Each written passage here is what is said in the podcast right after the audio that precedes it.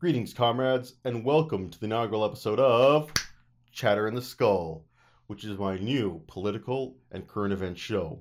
And if you've been following my updates, you guys know that I have been itching to do more political content on this channel.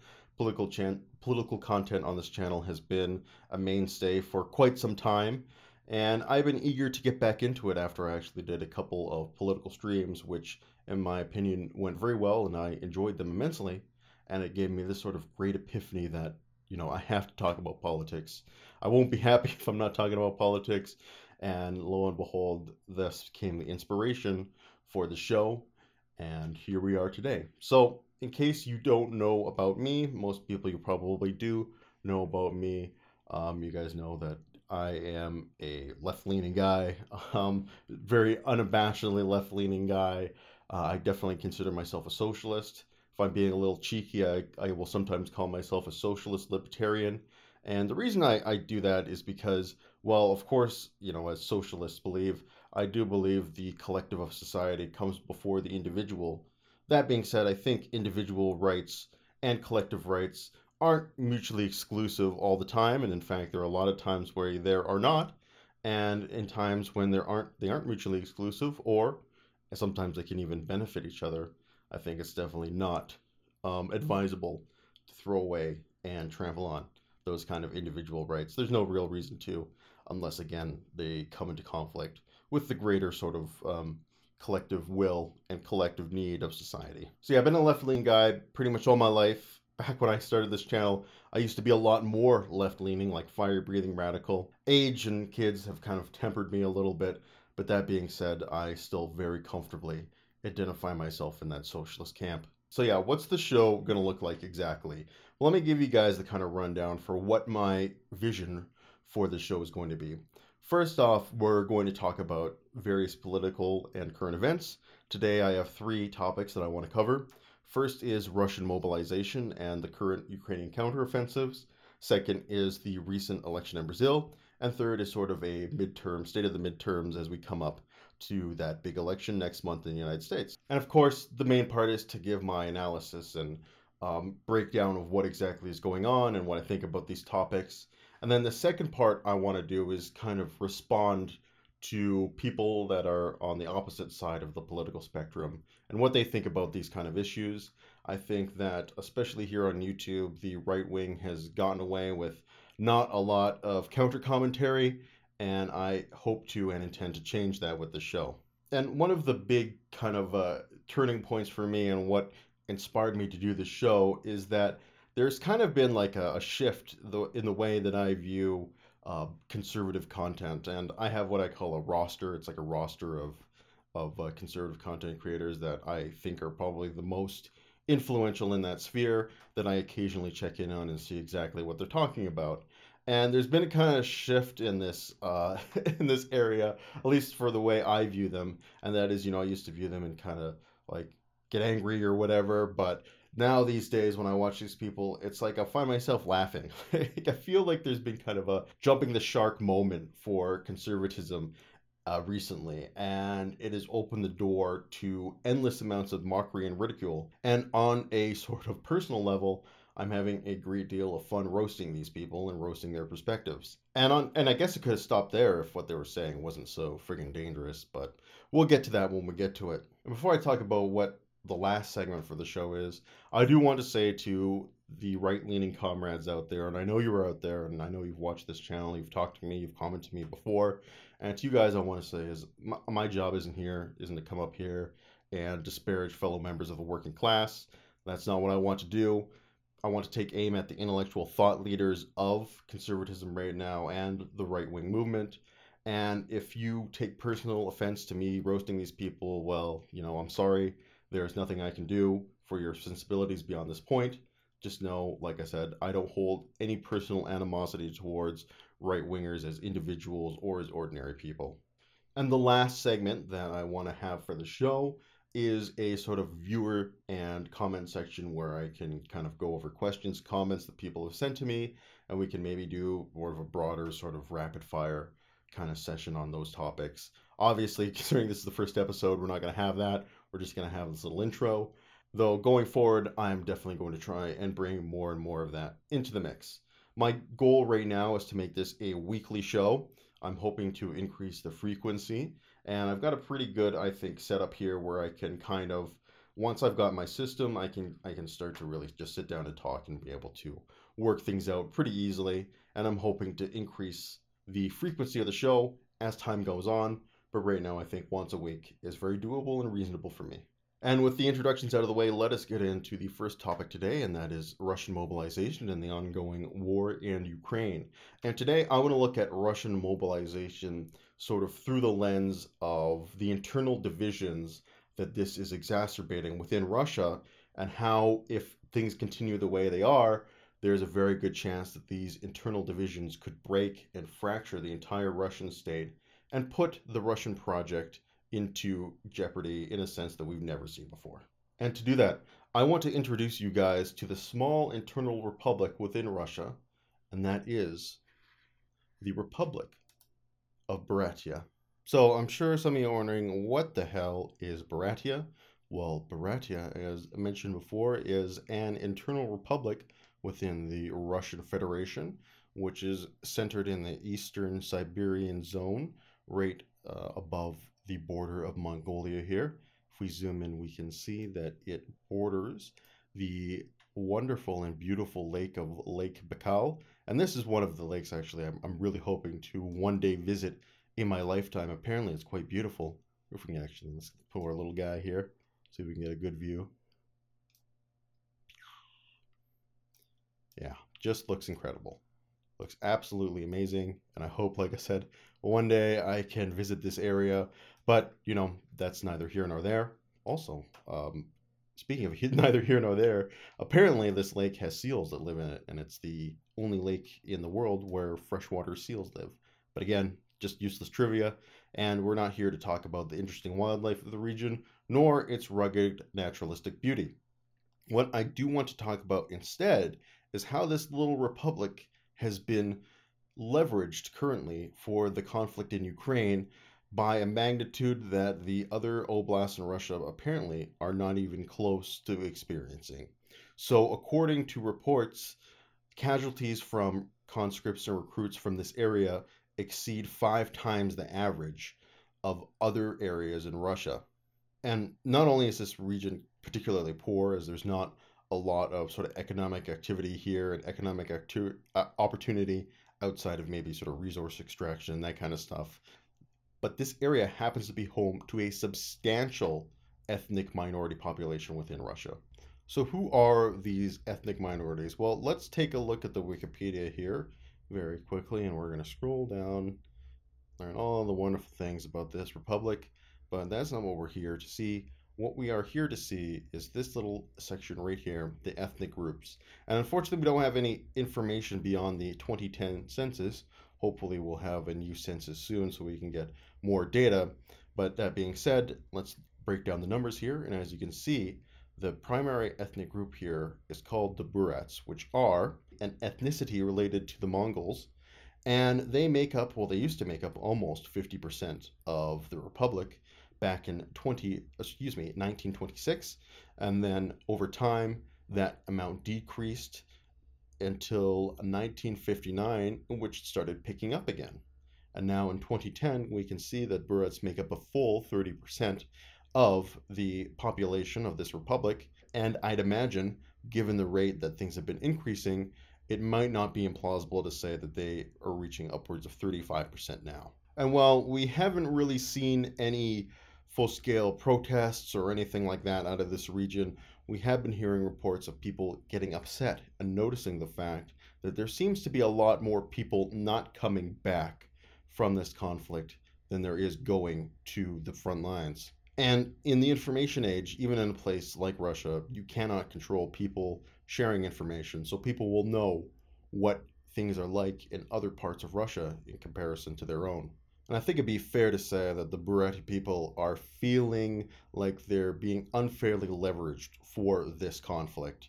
And speaking of people who feel like they're being unfairly leveraged for this conflict, let's go to another republic which is very vocally announcing the fact that they are unfairly being leveraged. What you are looking at here, comrades, this is the Republic of Dagestan, yet another republic within the borders of Russia, a nom, you know, nominally not not exactly autonomous, but they do enjoy a little bit more flexibility in their governments than other regions. And as you can see right here, it's uh, in the northern part of the Caucasus. So it borders the Chechen region in the Caucasus region, and it happens to be one of the areas of Russia which is predominantly Muslim in religion. And not only that, it has very, very few ethnic Russians who actually live there. And we know that a lot of people from this region are being recruited for this conflict because the region has a notorious reputation for producing hard mother effers. If any of you guys follow UFC, uh, Dagestan is the region where UFC legend and, in my opinion, genuine superhuman Habib Nurmagomedov is from. And whenever I think of somebody from Dagestan, let me tell you, this right here is exactly what I'm thinking of. Just some tough son of a bitch beating the crap out of somebody. So yeah, it makes sense that you'd want to get as many of them in your army as you possibly can. But it also makes sense that you don't exactly want these guys working against you. And these are people who, if pushed hard enough, will certainly push back. Here I got a video of a protest going sideways against mobilization in Dagestan. This is from a couple weeks ago. And what you're about to see is something that did not happen.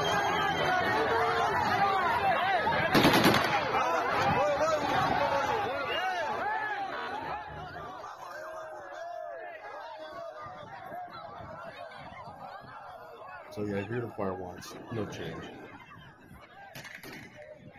Again, people starting to move a little bit.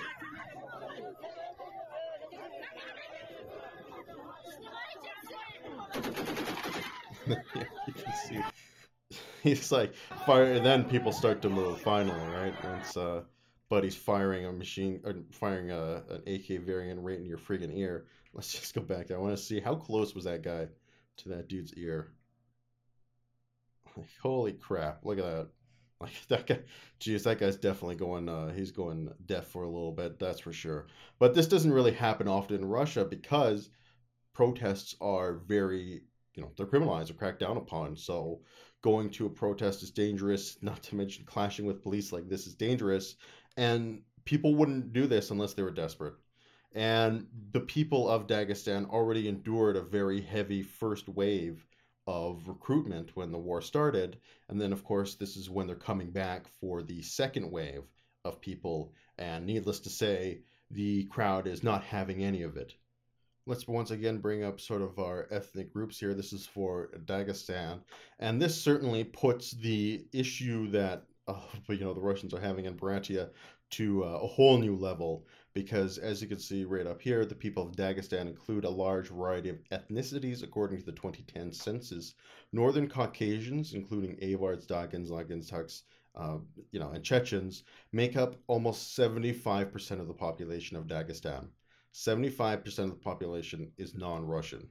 And not only that, a further 21% of people are made up of Turkic peoples, just as Kumyats and are Azerbaijans, and only 3.5% are ethnic Russians. And if you can see here, we'll bring up the, we'll look at the breakdown here. You know, Avars make up 30%, Dagans uh, 17%, all the way down Azerbaijanis. There's more Azerbaijanis that live here than there are ethnic Russians. So, yeah, very, very serious issue for Russia. They don't exactly have a whole lot of people who would be friendly to them if they continue to try and exert themselves on this republic and have it give more than it is actually able to give to the Russian state. So it seems pretty clear that Russia is trying to leverage its ethnic minorities against Ukraine in this conflict. And people are starting to take notice, and not just across the world, but within the country itself. And as I alluded to before, this is one of the fundamental divisions within Russia. That is because at its core, Russia has always been and still to this day is an imperial project. And the reality of the Russian state is that this entire country is basically a half a millennia long imperial project to defend the indefensible borders of the Russian heartland. So, as you can see here, right around Moscow, this is the Russian core. This is the Russian heartland. This is where most ethnic Russians reside. And it is a indefensible mess of plains and forests and wide open spaces. And as this area grew stronger and stronger throughout history and began expanding further and further, it was able to take more and more territories, seeking to find some sort of defensible barriers in which the Russian state could hunker down.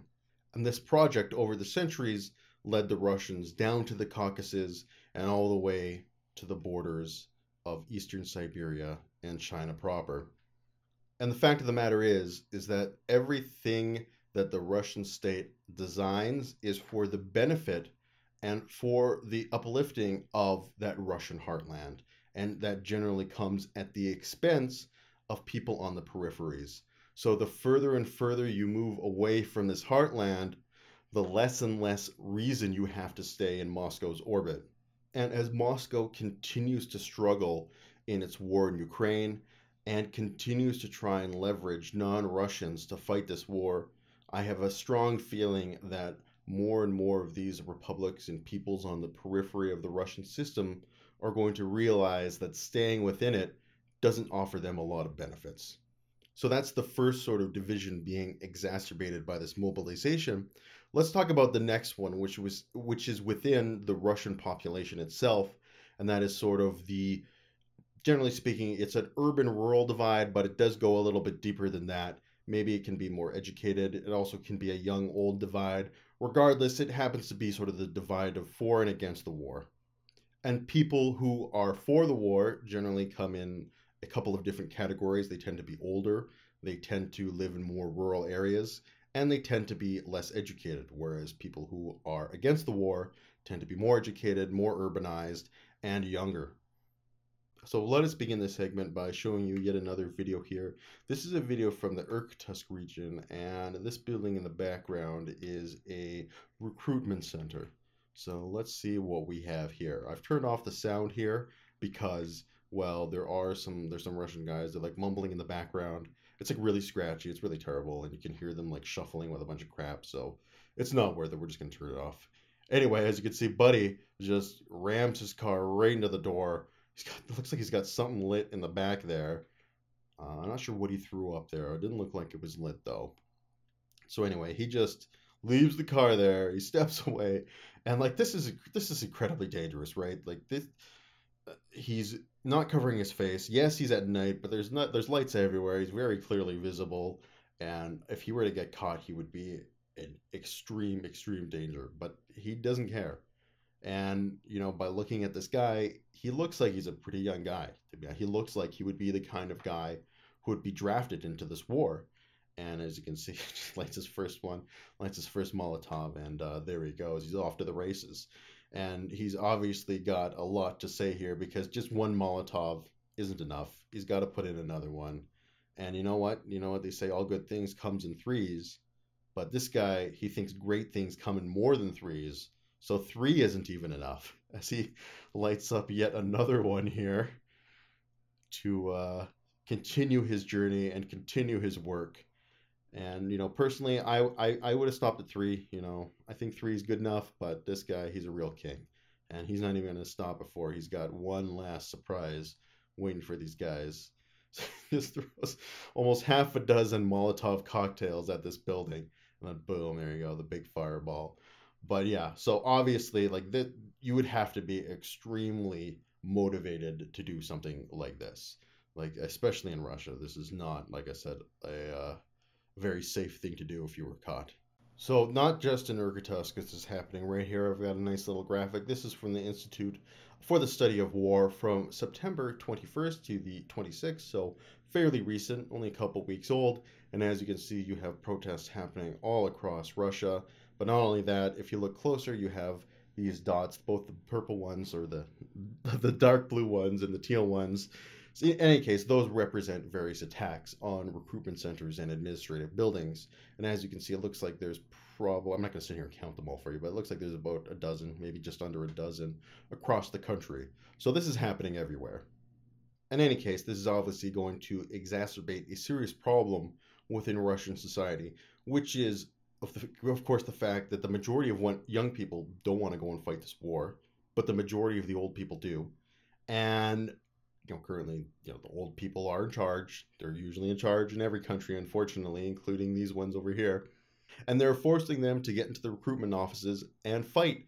And a lot of young people are saying F that. They're leaving the country.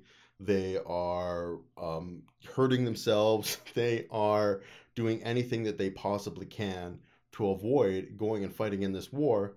But that isn't to say that there aren't people who are signing up and well not necessarily signing up because everybody who wants to sign up has already signed up but are more rather accepting their fates in terms of the you know recognizing the fact that they are being drafted and going to war so while yes russian mobilization has been a disaster in so many ways and yes it has caused I, I don't know if it's millions but hundreds of thousands of young educated and probably skilled russians to leave the country for greener pastures, there is a cohort of Russians who have accepted their fate and are willing to go and fight on the front lines and answer the call that Vladimir Putin has put forward for them. That being said, though, well, yes, these guys are going to war. I don't think that they're going to be particularly enthusiastic about continuing to fight it and the status of what their gear and their army looks like when they get here. I've got another video to show you here. This has been a, a pretty fa- like a famous one, viral one, whatever you want to say, certainly gone and made the rounds. But let's check it out together here. This is.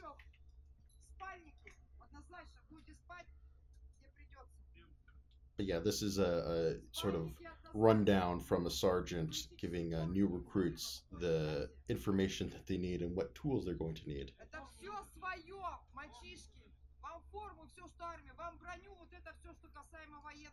And in some cases, it doesn't even give them that. Отсрачки, то есть лапирамиды, перекись водорода обязательно. Жгуты. У меня на вас на всех жгутов не хватит, но мужиков... А?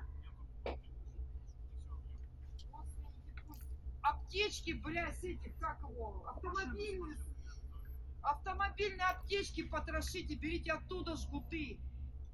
Так, мужики, только не ржать. Жен, девушек, матерей просите прокладки. Самые дешевые прокладки плюс самые дешевые тампоны. Тампоны знаете? Да, like no. ранение прям туда вводите и все. Он начинает разбухать и придавливать стенки. Мужики, я это еще не знаю. Прокладки обязательно, ну дешевенькие. Понятно? Вам туда все сгодится, сейчас сырая погода. У меня там мои друзья, мои товарищи. То есть вот эту всю информацию нам скидывают это. По возможности, ребята, то-то, то-то, этого, это, медицина. Мужики, сами о себе позаботьтесь, пожалуйста. And in a little way, I do kind of feel sorry for the lady and the position she's being put in. She doesn't look like she is enjoying what she's having to say. to these recruits here, but you know, in one sense, it's like she's not she's not wrong. Like tampons, pads, whatever, in a battlefield scenario or any scenario, not just battlefield scenario, any scenario where someone's injured and bleeding heavily, and you need a quick fix, that's 100% going to be a, a good quick fix. But you know, that being said, when you're you're mobilizing your recruiter, I'm not exactly sure what this lady's t- title is, is up here telling you, yeah, you're we're not really going to have med kits. Yeah, we're not going to really have the medicine and the drugs you need in case you get injured. If you want to survive, you're going to have to basically scrounge up all these ad hoc solutions from your relatives and people around you. And I can't imagine that that, that is a very reassuring thing to hear once you get to your barracks or place of uh, you know mobilization. Regardless, though, this is just another serious division within Russian society that is being further exacerbated by this completely disastrous special military operation. And the real question is how much more can this system crack? How brittle and fragile is the Russian system really? Well, you know, I think we're about to find out, guys. We are going to see how much it can actually endure. And, you know, how things have been going so far, it doesn't seem like, you know, the smart money is betting on it enduring a whole lot longer. Before we go, though, let's do a very quick update on how things are going for the good guys here, the other side. And so far, honestly, things seem to be going pretty well. Obviously, we just had that big counteroffensive in the Kharkiv region over here, which, you know, they, they dummied the Russians. They smoked them pretty good and retook a huge chunk of territory here. We are right now witnessing a substantial battle happening right here once again in the Kherson region. And I, this is like the third battle of Kherson, I suppose, because know, the first one is is when the Russians took it initially. Then there was another counteroffensive by Ukraine um, a couple weeks ago, maybe maybe a month ago, that um, gained some limited success, but wasn't a huge breakthrough. And now in this third battle, they're seeing a lot more success right here, particularly in these this northern region. Yesterday, they liberated a ton of villages up here in this region, and if things continue to go badly for Russia and Kherson, I you know this to me is the linchpin of the entire operation is Kherson.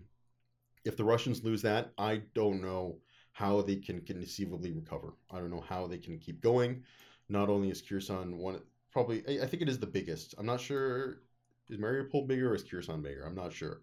I, I think it is the biggest city currently that the, the Russians have taken.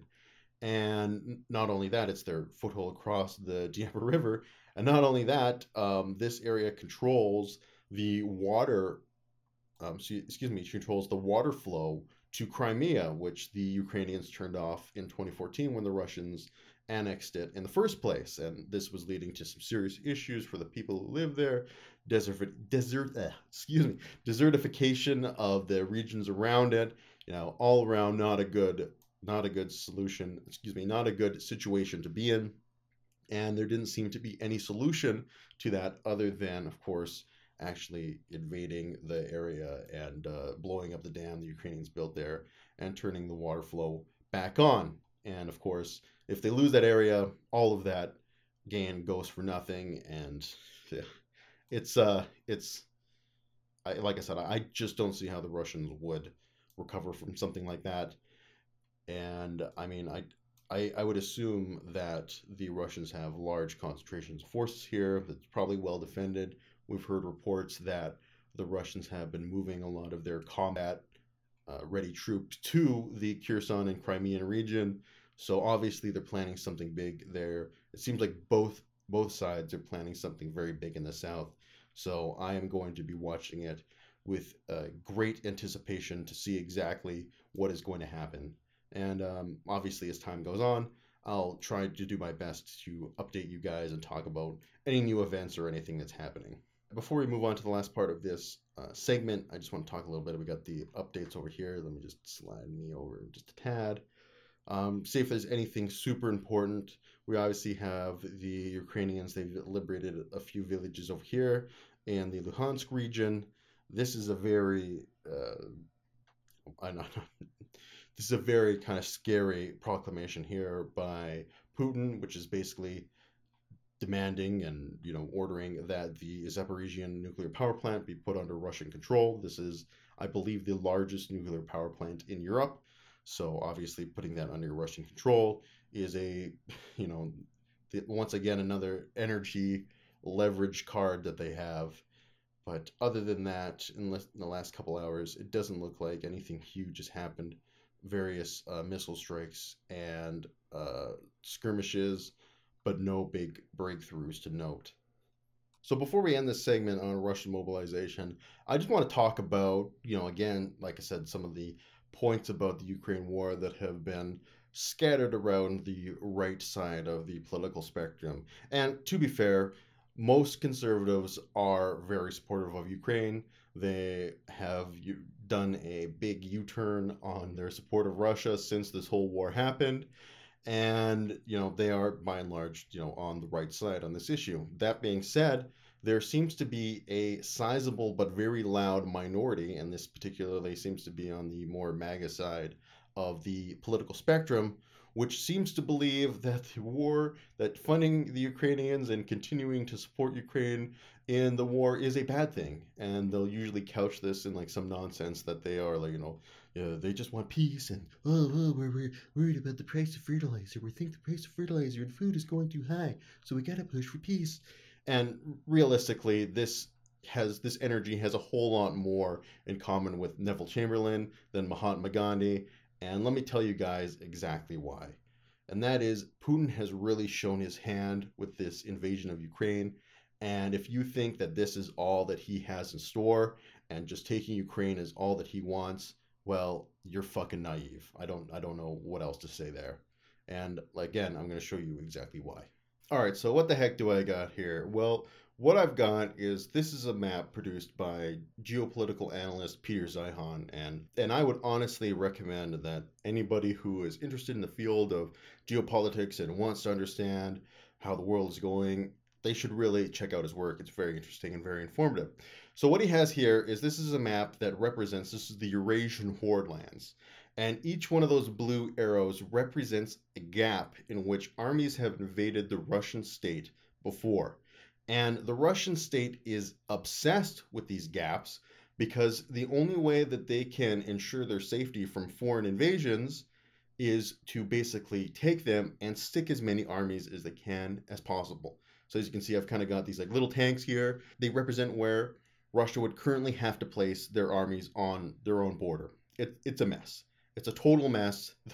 the borders they have now, you know, they talk about border gore and hearts of iron. It's it is basically border gore. And what they really want to do is control these gaps where again they've been historically invaded in the past. Like this is places where the Mongolians have driven hordes through, where the Germans have driven tanks through, where the French and Swedes have led, led columns of musketmen through. So again, they're they're paranoid and they're uh, they have a historical basis to be paranoid. But that being said, the 21st century is not the 20th century, nor the 18th or 17th centuries before then. It's uh, a little bit of a different time. But they are stuck in their own ways of viewing the world. So, what Russia would want to do is try and retake all these gaps because when they were the Soviet Union and during the Warsaw Pact era, they comfortably controlled all of them. And after the Soviet Union fell, they only controlled one, which is this one right up here at the top near Finland, where you can see that top tank. That is the White Sea Gap. So, and if you uh, if you can say that Russia has Kazakhstan under its control, which I would argue that it doesn't, it then also controls the Altai Gap and the Central Asian corridor.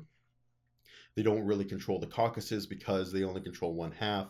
They would want they want to control all of the Caucasus, not just the northern half. So they don't technically control these gaps, but obviously they'd want to control them too. But the biggest play that they made was in 2014 when they annexed Crimea and officially took control of one of the second gaps.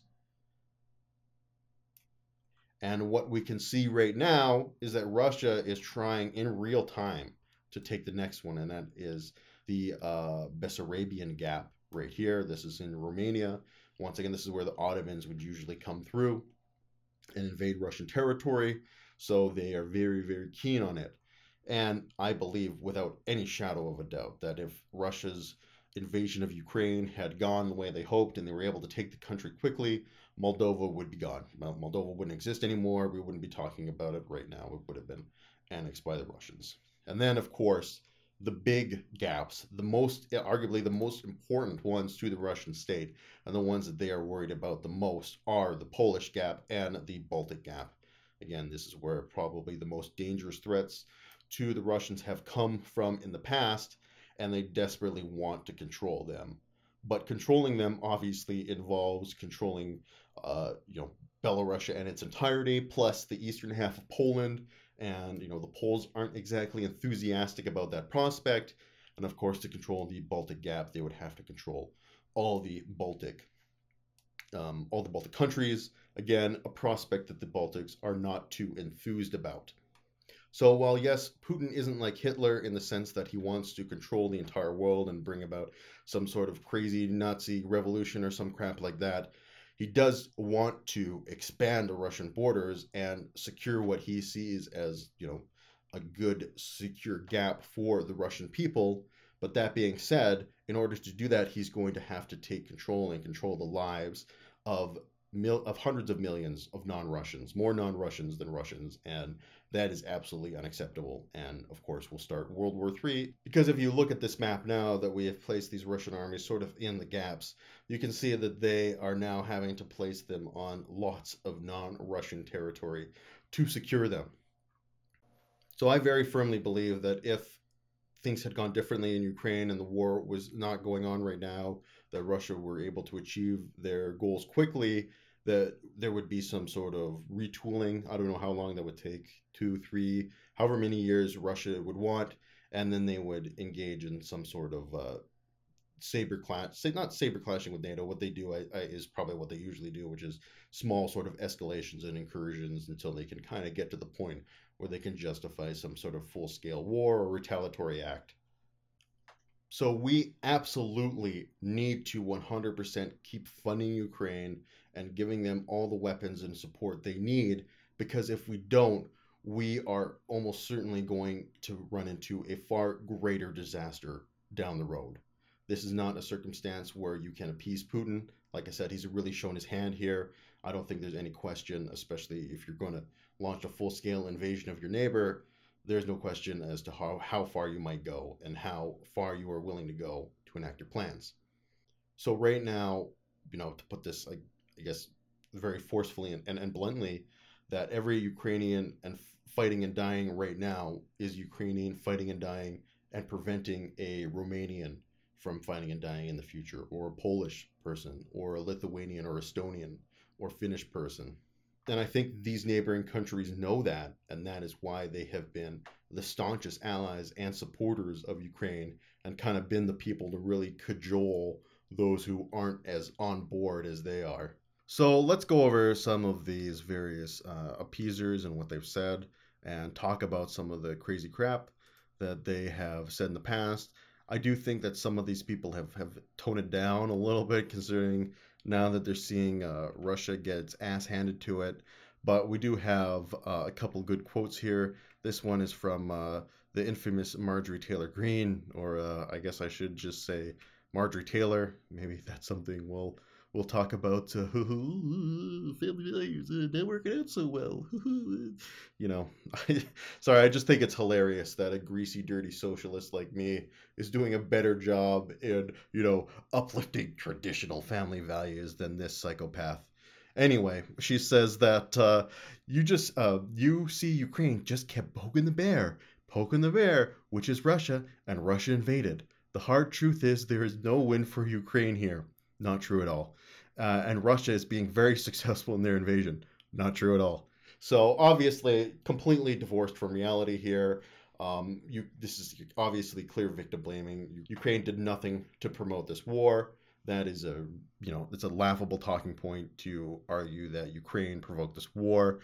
Um, and honestly, it's, it's kind of a dangerous one because again, if we let this kind of rhetoric get out of hand and actually gain traction, um, I do think that there is a serious, serious likelihood that you uh, that Russia and Putin would feel emboldened in the future to attack and try and gain further territory. I'm not going to spend a whole lot of time going over these quotes.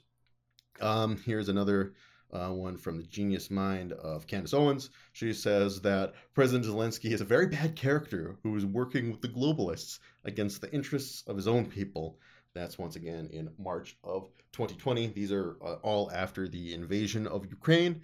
And to me, again, just hilarious this idea that Zelensky is working against the interests of his own people.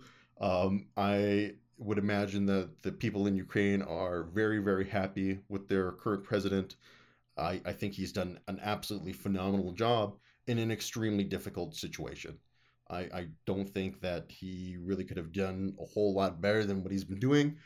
I mean, I've heard some, you know, some complaints that he kind of meddled in some tactical decisions that didn't turn out very well. But ultimately, you know, he's been doing, I think, a phenomenal job as uh, president of Ukraine and, and keeping the morale and spirit of his people high. You know, if they had a different leader at the time, maybe it's possible that Ukraine could have capitulated, right? In the sense that if Great Britain had a different leader besides Winston Churchill, they might have capitulated as well. But uh, let's move on to my favorite balloon boy. We'll finish off with uh, Steve Bannon here. We've got um, uh, no Republic. Oops, I don't. I'm gonna make this bigger. Sorry, it's gonna look terrible if I don't. He says no Republican should vote for any money for Ukraine. Zero dollars for Ukraine. That was in March 2020. Of course, this is um, definitely, like I said, not exactly going to be giving Ukraine the preventative medicine it needs to prevent further geopolitical disasters. And uh, not only that, right? That I, honestly, I would be happy in from a political perspective if Republicans adopted this uh, talking point because it just shows that they are losing their grip on foreign policy. You know, Republicans have been stronger than Democrats, usually, uh, historically speaking, when it comes to foreign policy. But uh, as long as they keep these talking points up, that's going to go right down the shitter. And the last one I read, I'll read here is that every member of Conservative Inc. Not really sure what that is. Maybe I'm pretty sure that's probably his like slam term for establishment conservatives or whatever. But he says every member of Conservative Inc. that backs the Ukraine war is a simp. And I mean, it's just so funny, right? You know, Steve Bannon, the simpiest simp that ever simped his way out of Simpville, calling people a simp for you know supporting a country's right to defend itself against a foreign aggressor just classic, just totally gives you the kind of mentality that these people have. And there was kind of one last little bit that I wanted to talk about, and that is one of the things that Jordan Peterson said recently, where basically he alluded to the fact that the reason why Russia invaded Ukraine is because uh, Western civilization has become so degenerate that Russia had no choice but to stop it from encroaching on his borders or some crap like that. And uh, this to me represents like one of my biggest things that I wanted to do with this show and going into the show is talk about again the conservative arguments that they have. The conservatives have about five or six different arguments that they regurgitate ad nauseum that they just kind of dress up different language to make it sound different. And at this point, living here in the most conservative part of Alberta and being surrounded by a ton of conservative people and hearing all the crap they have to say. I've heard all these arguments ad nauseum, and I don't think that there is any new way that they can frame them. But the argument that uh, Peterson here is advancing is the argument that I like to call the West! The West! And anyway, this is the argument where, to, to, if you really want me to break it down further, it basically is the West used to be good, now it's bad. And, and that's really the entire crux of what they say. But ultimately, I thought you could distill that argument even further to just sort of a guttural yell. And uh, to me, this argument, I can't believe that anybody really takes it seriously. Um, that anybody thinks that like you know the West is committing suicide or the downfall of Western civilization is upon us. Because usually when you break down like what they actually believe and why they believe that the West is falling, it's usually nonsense like, uh, there's social justice in academia or oh my god, you know, gay people have gone too far. Oh, transgender people can use their preferred pronouns. It's almost always just like superficial nonsense, which are just people who have, you know, outside the norm lifestyles trying to live and enjoy their lives. And this upsets them greatly. But the funniest part of the whole argument of the West is that when you actually break it down and if you actually take it on face value, Western civilization fucking sucks. And what they're really saying is that Western civilization is so inflexible, so bigoted, so fragile that it can't handle the existence of gay people and transgender people within it. And if that's actually the case, then as far as I'm concerned, see you later. You deserve to be in the dustbin of history. But what's much more realistic is the fact that that's all a bunch of nonsense. And that this talking point is really just a talking point that these kind of kooks use to confuse lost men into buying into their political agenda. And that this whole idea that Western civilization is falling or committing suicide or whatever is really just a bunch of fear mongering nonsense. Anyway, This is a Baikal seal. Isn't he cute? All right. Well, that actually brings me to the end of our segment on the Ukraine war and Russian mobilization. And let's move on to the recent election in Brazil. So let's move on to another country, and that is the country of Brazil, which had a very important election. Although I will admit that I am not the foremost expert on Brazilian politics, their system is close enough to the United States where I can kind of navigate it. But they do have a couple of interesting wrinkles and, and interesting little tidbits that I'll share with you guys. One thing that is interesting in Brazil is that they have compulsory voting. So you have to vote. There's not a choice. And another thing that's interesting is that for the presidential elections, you have to get 50% plus before you actually win the presidency. So if you are a candidate who doesn't get 50% in the first round of voting, you have to go to the second round of voting, which is happening here. But at the same time as the you know the first round of presidential voting happened on the second, there was the election for the various. Uh, it's called the Chamber of Deputies, which is similar to the Chamber of, Chamber of Congress in the United States, and the federal Senate. So they had those elections that happened at the same time. And with that kind of context out of the way, let's delve into it. So we had the first round, and the real interesting thing here is that the guy who was running against the incumbent, uh, Bolsonaro, Bolsonaro, who is seen as a far right figure, kind of a Trumpian populist type of type of person, seeing him not do very well in this first round of voting is very interesting to me, particularly against um, Lula, who in 2018, let's go back to kind of 2018, he did not run. He has been the president of Brazil for a little while. He had um, Haddad here run, and, and it was kind of people people were kind of uh, saying, oh, it's just another term of Lula, so on and so forth. That being said, apparently his luster has returned as coming back. He has he's made a political comeback for this election, and was able to secure almost almost that 50% mark in the first round. Let's go down here. We shall look at our results. Excuse me. Here we are. So looking at our results, we can see that Lula was able to secure 46.43% of the vote, 57 million votes, crazy amount of votes, with Bolsonaro in second place at a 43%. So that what that means essentially is that in the second round, if everyone who voted for uh, Lula votes for him again, he only needs to get two percentage points more to secure victory whereas Bolsonaro has a much larger hill to climb. So it's not impossible that uh, Lula loses. It is possible that Bolsonaro wins on what uh, what day is the second round? Sorry to keep bouncing back and forth on the 30th. So it is possible that he wins on the 30th, but it is uh, pretty unlikely because, like I said, voting is compulsory in Brazil. So you know it's not like the, the people it's not like he's going to have trouble getting his people out to the polls. They have to come to the polls. Everybody has to come to the polls. So he doesn't need to worry about that. But you know politics is a weird game. Anything could happen.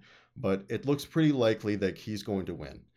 And it is unfortunate that we are going to have to go to a second round because he it looked like he was going to comfortably secure victory in the first round. However the polls overestimated his support but they also underestimated uh, Bolsonaro support, who was hovering kind of you know in the low, in the high 30s type of area. But that being said, you know it's still obviously a, a victory for the left in Brazil, but not the victory that you know not the outright victory that we were hoping for. I do really hope that Bolsonaro goes down. He is seems like he's kind of a scumbag. I to be fair, I, I haven't exactly looked through all of his policies, but talking to people from Brazil, you know, it doesn't exactly seem like things are going so well down there. So it's it's pretty. It, it is a nice kind of blow to the to the MAGA movement, to the you know the, this weird far right movement that is coming up across the globe. It's a nice blow to see one of their figureheads take a serious political beating the bad news here for the left is unfortunately in the Chamber of Deputies. And let me tell you guys something about the show. You know, I'm going to tell you guys what my biases are. I'm going to tell you where I stand. But at the same time, I'm also going to try my best to tell things to you like it is. So even if you know what my biases are, I'm still going to do my best to parse things out as uh, best I can for you. So yeah, uh, and I'll give it to you straight. The news for the left in the Chamber of Deputies is not good. The Liberal Party, which is actually the right wing party, um, was able to gain a total of 66 seats. And while the sort of left wing coalition was able to gain a little bit of little bit of uh, traction, it's nowhere near as much as the uh, liberal as the sorry the Liberal Party and a lot of Bolsonaro's uh, and a lot of uh, Bolsonaro related allies. So within the Chamber of Deputies, basically the right wing coalition managed to gain a ton of seats. And what's interesting here and what this shows is that while Lula is an extremely popular figure, his party, the you know, so the Workers' Party, is not as popular, and vice versa for Bolsonaro, who is underperforming in comparison to where his party's popularity is. So while it looks like there will be a left wing president in Brazil, there still will be a pretty uh, tight right wing coalition governing the Chamber of Deputies. So there definitely will, it looks like that there will be some political, uh, you know, some political friction there going forward. That being said, we'll have to see what happens on the 30th. Um, and I and I am right now just assuming that Lula is going to win. If things were a little bit closer in this first round, we might be having a different conversation. But you know, it's this kind of margin is going to be very difficult for Bolsonaro to work uh, to work up and over unless we have some kind of crazy political implosion in the next month or so. I, I, expect Lula to win fairly comfortably. So we'll be following that going forward. I did just want to talk to you guys about this because not a lot of people are, are you know t- talking about it. Brazil is not seen as like a you know a major player on the world stage, but that being said, um, they have a huge population. They have a large economy, and not and particularly in, in food exports, they're a very very powerful food exporting nation, and one whose politics I think deserves to be uh, discussed and known about. You know, for more people than just in Brazil proper. So, like I said, we'll keep up with that. And that brings us to the end of our uh, Brazil segment. Don't really have a lot to say in terms of what other people are saying about this. Like I said, not a whole lot of people have been talking about this election and covering it, but I wanted to make sure that I, like I said, I think Brazil is an important country and this election has important political ramifications. So I thought it was important to at least cover it briefly. All right, there, buckaroos. Let's get started by taking a look here at the generic ballot for the 2020 midterms. This is from uh, 538. I also have another generic ballot here from Real Clear Politics, which gives the Republicans a larger advantage than uh, 338. I have both um, because just trying to look look around my microphone. But uh, anyway, in any case, I, I have both because there's a lot of people who don't like 538 and don't like Nate Silver because he stunk it up in the 2016 election and that's true. He did stink it up in the 2016 election. But the reality is, uh, so did everybody, pretty much. And if anything, he stunk it up slightly less than everybody else. So, you know, it's, I definitely don't trust him as much as I used to. But that being said, he's one of the best data compilers out there. So he still has value in my mind. That being said, we will look at both here. So we have the Real Clear Politics generic ballot, which shows a slight lead for the Republicans. What I think here is really interesting in the last couple days, we've seen a massive increase in Republican support. And I'm trying to think like what could that have been? What has happened really in the last couple days that have um, caused this kind of uh, shoot in support has caused this kind of upward shot in support and I, I personally can't think of anything off the top of my head. So um, it's very interesting here to see uh, the Republicans shooting up just before the midterms. On the other hand, here on the 538 uh, forecast, it's a little bit different. You have the Democrats up by 1.1% still. That being said, they have gone down. They used to have almost a full two points, two point advantage uh, a couple weeks ago but that has dwindled down to 1.1, just a one point advantage. That being said, though, when you go back further and oh, well, this is like know, when Joe Biden was actually liked people. But yeah, you go back right. Uh, this was a, in Afghanistan when people really started to uh, turn against him. That's August of last year, and the Republicans have been able to maintain a sizable advantage up until, of course, you have the overturning of Roe v. Wade, which is, in my opinion, a massive political earthquake.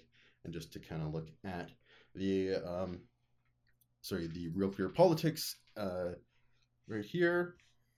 Yeah, I'm not going to sign into uh, Real Clear Politics there, Google. You can pound sand. Sorry. Anyway, so yeah, you can kind of see the same exact. Uh, you can see the same sort of uh, pattern happening here. Though the the main difference here is this big uptick in support, which is not as reflected in the 538 uh, the 538 forecast here. Although, like I said, it has shrunk a little bit in the last week. But it's the similar the, until Dobbs, of course. You have a relatively uh, sizable Republican lead, and then it shrinks to neck and neck. And then, according to Real Clear Politics, they were able to the Democrats were able to open up a slight advantage until recently, where it has gone back to a slight advantage for the Republicans. So, needless to say, things were looking very good this year for the Republicans up until the overturning of Roe v. Wade. And I don't think Republicans realized how much political capital it cost them to get that done and how much it will hurt them politically moving into the future. That being said, even though the Democrats are opening up a small advantage or, you know, keeping things relatively tied depending on which forecast you're using, the Republicans are, I, I don't agree with this, slightly favored. I think that this uh, these odds do not warrant a slightly. I say that the Republicans are favored to win the House.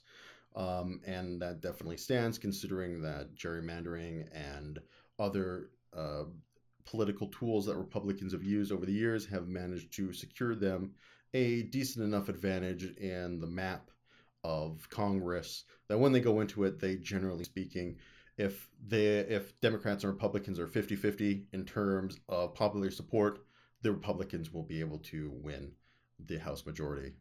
So like some people will say, oh, the Democrats need like five percent support to win the House, right? I, you know, no, no, I, I don't think it's that high. What was it? Let's go back. I just went, I'm curious now.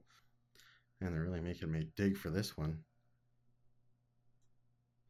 Okay, hero. Perfect, perfect. So, okay, the Democrats did have a, a sizable, sizable uh, popular vote advantage by, okay, more just over 3%, 3.1%.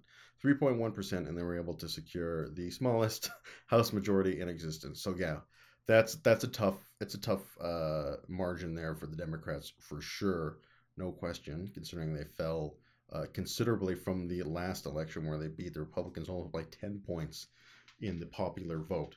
So, regardless, going into the House elections, the Democrats are going to need more than just a 1.1 or 1.5% advantage to eke out and maintain their majority. And I personally, I, I think it's unlikely, but you know, anything is possible in politics. So going into this election, I, I don't see the Democrats winning the House. However, they do have a much better chance of winning the Senate. Let's go to the Senate projection here really quick. Is this the Senate? Okay, yes, it is. So Democrats are slightly favored to win the Senate. Again, I think it's a little bit more than slightly, uh, given these odds. The main thing, though, is you guys have to remember that because the vice president is a Democrat, that all the Democrats need to get is 50 seats in the Senate, and they will effectively control the Senate. So that gives them a slight advantage over the Republicans, who will need 51 seats to end up controlling the Senate. So, of course, we have um, the thing about the Senate, though, is that a lot of the candidates who are in tough races are not necessarily the best candidates. Over here, we can go to uh, 270 to win, and we can see these are Okay, yeah. So these top ones are the ones that are considered to be most at risk of flipping. That being said, I, I mean I don't agree with this. I think Marco Rubio is pretty pretty sizable. I think he's got a pretty sizable lead. Um, the interesting one here is is uh, Raphael Warnock. This is in Georgia. He's currently a Democrat, and of course, he's in a tight race with Herschel Walker. That being said, Herschel Walker should be uh, running away with this, considering that Georgia is a more Republican state, although that has been changing in the past couple of years. But Herschel Walker is, I think, maybe legitimately a crazy person. Um, he says all kinds of crazy crap. Of course, he came out recently. The big news recently was that in 20 or 2009 he paid one of his mistresses for an abortion. Of course, being a staunchly pro-life Republican, not exactly the best look for you. Not exactly a family man either. That is another consistent uh, theme with a lot of these Republicans. That yes, they tout family values. Yes, family values are so so so important to them, but when push comes to shove, they fucking suck at them. They can't actually have family. People in their family seem to hate them. They don't want anything to do with them. Uh, Raphael Warnock and uh, Herschel Walker, like I said, right now, coin flip. That's what 270 to win has it as. Moving down, we have what are some of the big, big uh, races here? Course, the one in PA and Pennsylvania is one we are all looking at. That is John Fetterman versus Mehmet Oz, the TV personality. Right now, it's got kind of a lean Democrat to it. I do think uh, Fetterman will pull this one out. I just because Oz is a is a crappy candidate. Like he's he's he's not campaigning very well. Like his ads are pretty junk. Like he seems like he's like one of those really like plastic kind of politicians that just can't really connect with people. Like one of those people that, you know, that tries to connect with human beings but for whatever reason cannot do it. Whereas Fetterman seems like the exact opposite kind of guy, you know, like a normal human being that wears like normal human clothes and like talks to people like they're actual adults. So yeah, I would I, I do think Fetterman will pull that one out. Um, I would be surprised if he didn't, but again, anything is possible. Here's a really interesting one right here in Wisconsin, right? Uh, we've got Ron Johnson running again and slightly favored to win, but that would be an interesting flip for Democrats if they could take Wisconsin. but that being said, I, I do think, and, and most people seem to think, is that the Democrats will eke it out, probably with 50 seats, maybe 51. of course, here's all the uh, the uh, guys that are up for election, which are are safe. Rand Paul is running again. He's probably yeah. Rand Paul's going to win, and his uh, his uh, state he's going to win in Kentucky there. But the, the best one here, where's that guy from Louisiana that had those areas? John Kennedy, the, the, the crackhead. I really hope that uh, that that will um, diminish his chances. But of course, he's in he's in Louisiana, so uh, so crackheads are going to be as the ones coming out and voting for him. But yeah, just to kind of run back to the point of the overturning of Roe v. Wade, I did want to touch a little bit on it because, like I said, the Republicans, I think, have underestimated how much political capital this will cost them and how much it will hurt them. Because, particularly in the the fickle suburbs, which have become more and more a defining feature in U.S. politics, these fickle suburbs, the people most apt to change their vote happen to be women who live in these suburbs aren't exactly enthusiastic about the idea of Roe v. Wade being overturned. This was a big wake up call for a lot of people on the left because this is the first time, at least in my lifetime, that we've really seen rights being rolled back. And it's funny, I was having a, a conversation with a conservative friend uh, the other day about this, and he was talking about like he was trying to like debate club this whole thing. Like he's like, uh, you know, um, they aren't really ruling back rights because it's a poor legal decision that doesn't, you know, actually enshrine these rights and so on and so forth. And I'm like, just like, I'm like, like I shut him down. I'm like, dude, listen, like you can sit here, you can try and do the debate club, you can try and do the mental gymnastics, but realistically, you know, a woman and anywhere in the United States, really, but a woman in the United States is going to look at the decision and say, I have less rights than I did, you know, two, three months ago. And that is a political reality for them, which will impact the way they vote in the future. And yeah, we are seeing it now. We have uh, been tracking the issue of abortion in the United States long enough to see that after this decision, nobody's opinion really changed. It generally is a 60 40 split. Even here in Canada, where there are no abortions or yeah, excuse me, there are no restrictions on abortion, meaning that in theory it would be legal to abort a child at nine months. It never actually happens. No abortion clinic will ever actually do it, and no doctor will do it again unless there is some serious, serious medical issue. And the real thing for Republicans is that the vast majority of women are going to be pro abortion in most circumstances. Because here's the thing, right? You guys know I have a kid. And when my wife was pregnant, I learned one very important thing. And that is that our sperm fucks a woman's body right up. Transformation she has to undergo to carry a child to term is an incredible bodily transformation that, you know, as a guy, we, we just have no reference for man, in a lot of cases, that transformation can carry a lot of medical and and serious uh, issues. You know, the number one cause of you know women dying before modern medicine was childbirth, and human childbirth is uh, it's a messy and dangerous process even now with modern medicine. And not only that, some of the transformations that a woman will endure after pregnancy might alter her body forever, and she may never be the same. And knowing that, I don't think that there's any way you can force a woman to undergo this bodily transformation. You know, she has to want and be ready for it because it's a serious, serious thing. And this is another reason why this whole talking point of like, you know, nine month abortions or whatever being a serious issue is total nonsense because no woman is ever going to wait that long to have an abortion. By that time, the the transformation is virtually done the entire difficult time of the pregnancy is already done. You know, they're not going to sit there and go through the morning sickness and go through the cramps and go through all the hormonal changes just to be like, you know what, now that that's all done, yeah, see you later.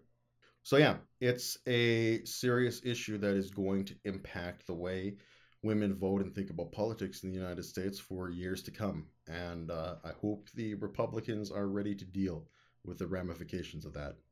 And while I don't think that we're going to see the big sweep like Michael Moore was on uh, Bill Maher's show predicting some big Democrat sweep, I'm not that optimistic, but I certainly do think that we are in a very different political climate before that decision came down. And now the Republicans are in a lot worse position politically than they were six months ago. And well, with that, everybody, we have come to the end of our first episode of Chatter on the Skull. So I want to thank you guys for watching. This has been the Comrade. I hope you enjoyed what we talked about today. I hope you enjoyed the show. And if you guys have anything you want to talk about in tomorrow's episode, want to leave some comments, want to respond to anything that I have to say, I'm happy to hear it all in the comments below. I'm also going to leave a link to the Discord in the pinned comment. It's a great way to get a hold of me, and especially if you want to ask me questions or bring up ideas and material for the show some of the material we talked about today, I actually was informed about by members of the Discord. So big shout out to all of them for helping keep me in the loop and keeping me informed about what's going on. So yeah, I can't wait to hear from you guys. I can't wait to hear your opinions on the show. Honestly, this has been creating this show has been some of the most fun I've had in a long time, and it of course gives me the opportunity to talk about things which are close to me and I, I care a lot about. So, with that being said, this has been to Comrade. Signing off for now. Until next time, you guys take care.